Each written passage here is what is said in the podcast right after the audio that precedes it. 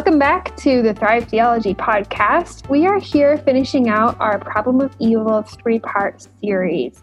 So, we've gone through um, the problem of evil in the first two episodes. We've given you some of religion's answer. We talked about theodicy, we talked about free will, we talked about different examples. Today, we're going to talk about um, other explanations for the problem of evil, as well as how God uses evil dealing with the emotional problem of evil, and then we're going to give you some resources to explore further on your own. Okay, so we have already gone through several different theological views on this podcast when it comes to salvation. We have gone through several different theological views on this podcast. We discussed Calvinism in episode 47, we discussed open theism in episode 55, and we discussed Arminianism in episode 79. These views can have different solutions or explanations for the problem of evil because they deal in different ways with God's sovereignty. And they can also be contradictory to each other. So obviously Calvinism, Calvinism and Arminianism do not agree on a lot of things. That's got to be the understatement of the century. No, of the Reformation. That is the understatement of the Reformation is that Calvinism and Arminianism disagree.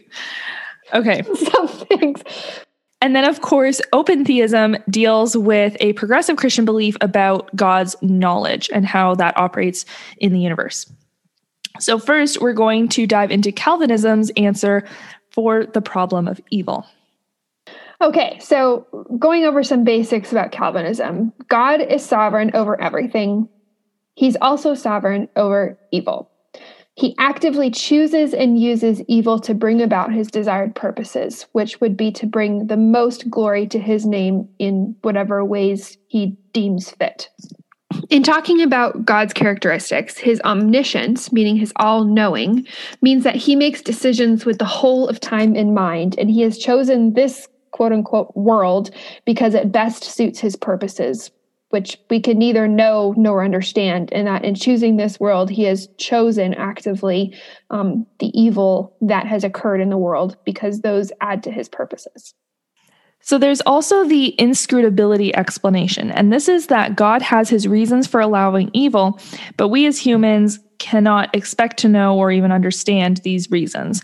Um, God knows the reasons, and we have to be okay with not knowing that we don't know those reasons. And this is supported in Romans chapter 11, verses 33 to 36. It says, Oh, the depth of the riches and wisdom and knowledge of God! How unsearchable are his judgments and how inscrutable his ways! For who has known the mind of the Lord, or who has been his counselor, or who has given a gift to him that he might be repaid? For from him and through him and to him are all things, to him be glory forever. Amen. So when people question or disagree something with something that God has ordained and actively made come to pass, it really is an act of rebellion and has the ability to rob God of glory. So essentially, if we are saying that we know better than God does what God should do, that's like the epitome of pride. So, for example, man's negative emotional response to evil being ordained by God is wrong because it questions God's um, perfect judgment and authority. Then we also come to another sort of explanation for Calvinism's answer.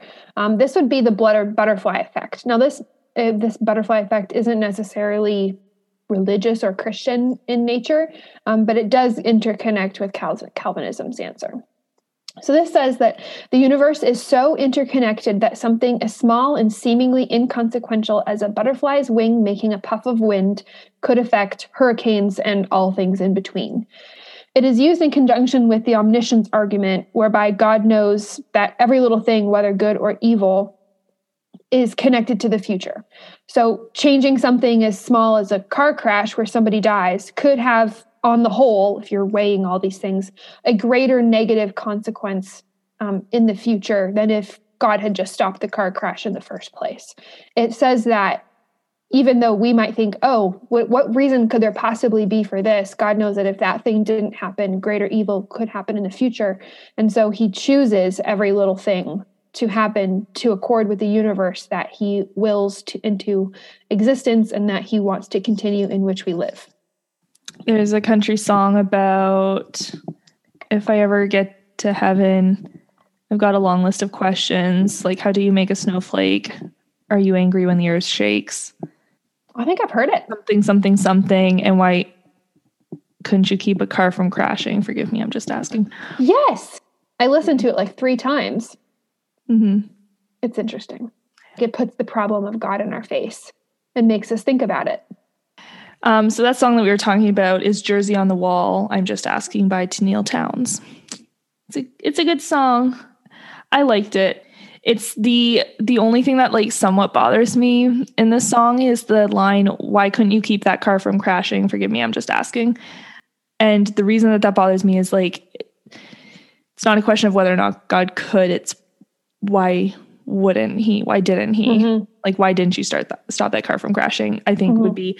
But I think that that's where a lot of people are. People are like, well, why couldn't God do that? And that's what we're answering in this whole Mhm. um, podcast series is a lot of people are like, if God exists, why doesn't he do that was from our very first episode. If Mhm. God exists then evil exists, either God is not truly good, so he doesn't want to do anything about evil, or he's not all powerful, so he can't do anything about evil. Mhm. We explain that all in our first episode. So if you're interested, go check that previous episode out.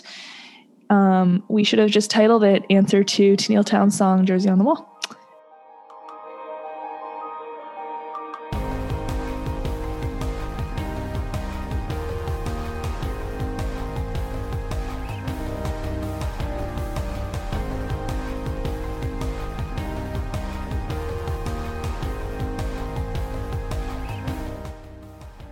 Okay.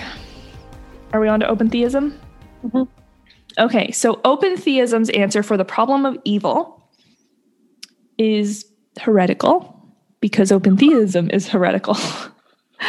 um, and by heretical, we mean that like it's not accepted in uh, Orthodox Christianity, in traditional circles of Christianity. It is definitely a huge um, belief in the progressive Christian church.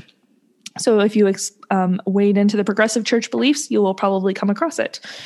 Um, so the open theism answer to the problem of evil is that God does not have the power to stop evil, and nor can we be sure that he will win in the end, because even he doesn't know.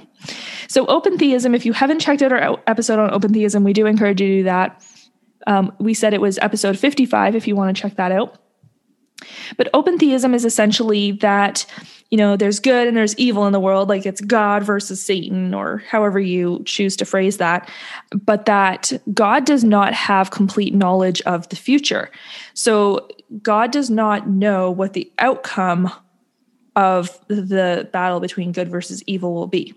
He doesn't know, for example, like he he knows that I have the ability to choose pizza or spaghetti for supper, but he doesn't know what I'm going to choose because I have free will. So it's like an extreme view of free will that also kind of removes some of the sovereignty of God and his knowledge.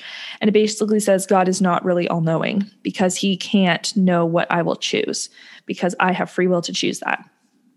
That is not like what Bethany and I believe. Um, I believe that God has the ability to know all of our choices. He knows what we will choose and he will and he knows everything we could have chosen, but he will but he knows that we aren't going to choose those things. Um, because God exists outside of time because the creator he is the creator of time. exactly. Is that and I think that's called middle knowledge. Is that correct? Sounds familiar, but I couldn't tell you for sure. Okay, we don't know what that's called, but that's what I think.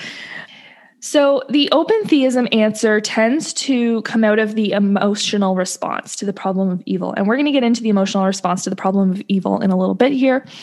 Um, but it the emotional response looks something like this I could never believe in a God who could have done fill in the blank and didn't. Like, I could never believe in a God who could have cured a child of cancer and chose not to it's a lot more palatable to believe that God could not cure a child of cancer rather than to believe that he could and chose not to for a lot of people. Of course, this really only is a band aid on the problem because I would rather serve a God who I knew could do something and chose not to for reasons that I am okay with not knowing or for reasons that are hard for me to swallow, but at least I still know he's all powerful. I would rather that than serve a God who's powerless, that who can't do anything. Because if you serve a God who's powerless and can't do anything, then like what is the point of even serving that God? you know, like why why even pray if he can't do anything about it? Or I can serve a God who can do something and sometimes will choose not to, but sometimes will choose to do something about that. And so that's kind of where I land on that. Yeah, and and then of course if you really know God and you can and you do trust that he is good and that he is trustworthy, it becomes a lot more palatable to believe that God maybe will choose something you don't want him to. So And all that to say, some of that language might have been misleading, but we're not telling you that you can decide which God to believe in. Like, we think there is good evidence in the Bible, in the world, in history, to believe that the God of the Bible is the real God, and that the idea that you can choose which God you believe in or choose a God of your own mind, your own making, that's actually more of a progressive Christian idea.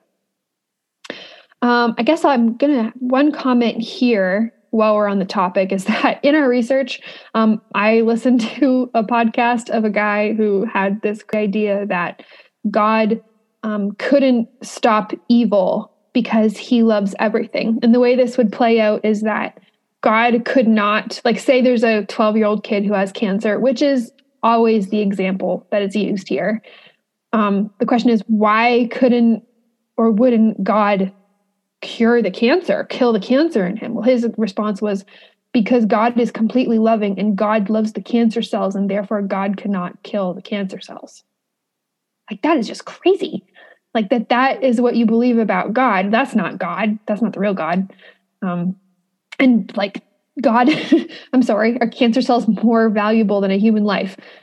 It's not that God chooses not to because he loves the cancer cells just like he loves the person God can choose not to because he has other reasons. So there are explanations to the problem of evil that are not um, in accordance with the Bible or orthodoxy, like Emily said. Yeah. And just to jump back in here, I think that, you know, like you said, like that's an idea that seemed kind of out there. I think that that's really what happens, you know, with with this podcast series, we are hoping to really better equip all of you to deal with the problem of evil, to answer skeptics when they talk to you, to have conversations with your friends and your coworkers and and the people that God brings into your life. But Bethany and I do not have all the answers, and mm. I don't think anyone on the earth has ever completely found the answer to the problem of evil.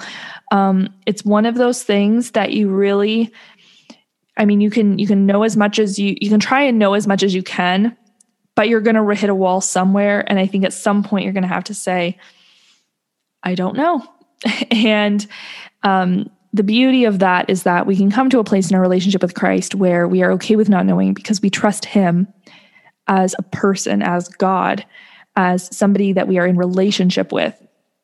Not as a, you know, God is not a formula to be figured out. He's not a math equation to be solved, um, but He's a person to know, a person with a capital P, um, to know and to be in relationship with and walk with in our lives and to cling to when things get hard and to hope in when things are hopeless and um, to find comfort in when things are falling apart. So, we do just want to encourage you as well, um, before we talk about Arminianism here, um, that there will probably not be one simple answer that satisfies you. That's normal. That's okay. And that's because we serve a God who is much, much bigger than we are and who has chosen to not completely reveal everything to us on this side of heaven. So, we just want to encourage you with that. On to the Arminian answer. Arminians would say that God is omnipotent, meaning all powerful, and omniscient, all knowing, and he has bound himself to certain actions by his promises to humanity. So, a quick, quick example of this is Noah and the rainbow. God promises never again to destroy the earth through a flood. He does this in Genesis chapter 9, um, verses 13 through 17, which we're not going to read because you know them well and you can go look them up yourself. Um, so God has put boundaries on his own actions to allow for the free will, um, and he is acting within his character of love when he does so.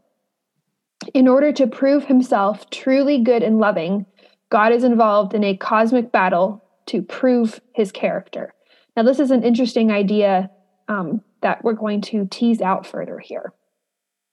Okay, so in this Arminian idea that God is involved in a cosmic battle to prove his character, the idea is that because humans choosing God brings him glory, humans need to be fully free to make that choice. And so while God could intervene um, to disallow evil, to do so would be to use his powers to influence humans in a way that would not allow them to be completely free to choose him. So it's played out on a stage where evil and God exist and people can choose God. There must be evil and evil forces to show that God is indeed, indeed able to make people love him, but he chooses not to and to allow for free will. It plays out on the backdrop of time with God's end goal of showing his nature um, as loving and allowing humans to choose him without complete coercion on coercion on his part. This is interesting to me because we do see like triumph over evil, triumph over sin and death, um, and that but that God still intervenes in time and history for his own purposes. So it seems like this argument can answer sometimes like nope god has to god can't force us to love him he can't coerce us to love him because then he wouldn't be showing that we have free will and the love wouldn't mean as much but that sometimes he chooses to intervene for his greater purposes so, last episode, we briefly talked about the idea that God uses evil in the world to draw us to himself, and we're going to revisit that for a moment now. Although we've discussed and debated some different reasons for evil existing, we also want to say okay, so we've established that evil exists. We've hopefully given some explanation for why evil exists. But now, what is the purpose of our suffering? What is the purpose of evil? Evil happens in the world when we rebel against God. We already know this. And God allows us to experience the full consequences of our actions. If you, you know, hit somebody, if if you're a little kid, you're going to get a timeout and if you're an adult, you're going to be charged with aggravated assault. So, of course, we have all experienced pain in this life, but we will experience true joy in the next life if we continue to trust in God um, and if we entrust our suffering and pain to Him. God does not forget any pain and suffering. All will be held accountable. The people who cause pain and suffering in this world will be held accountable for that um, on Judgment Day. And that includes us. That includes um, us causing pain and suffering in others. We are going to be held accountable for that. Um, and so, when we are trying to figure out the problem of evil and we're wrestling with this, we really cannot leave um, eternity out of the equation. We can't leave out um, God's divine judgment and the fact that God will have the final say. He has the final word, uh, word in this world. And yeah, so we just want to use that to encourage you. C.S. Lewis, in his book, The Great Divorce, said, quote, They say of some temporal suffering, no future bliss can make up for it, not knowing that heaven, once attained, will work backwards and turn even that agony into a glory. I just love the picture that that paints where every tear that we cry, every sorrow we um, walk through will be um, redeemed at the end of time. Um, and of course, we want to remind you that God Himself came to us, came to this world in the midst of the evil and the pain and the suffering, and He created a way to Him. Um, it's not something that we have to figure out on our own. All we have to do is trust in Christ and the gift that He has given us uh, in His sacrifice.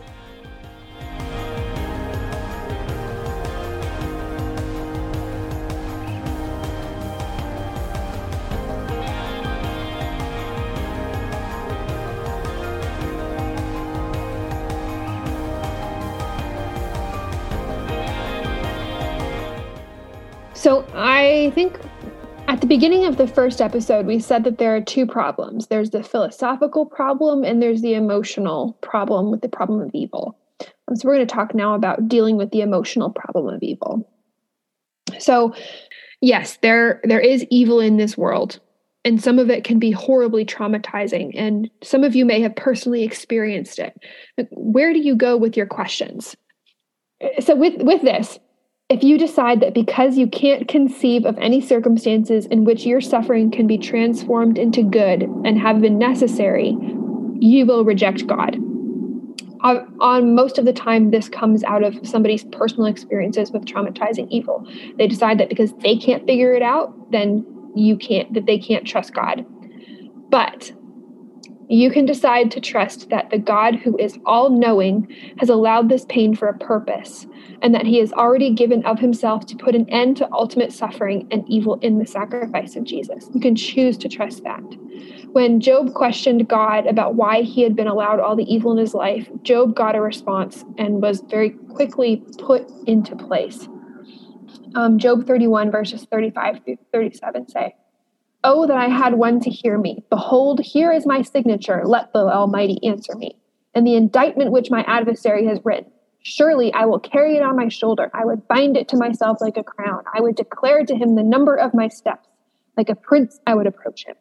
And that's a description of what um, Job wants to do when he finally sees God is bring this list of all of his grievances.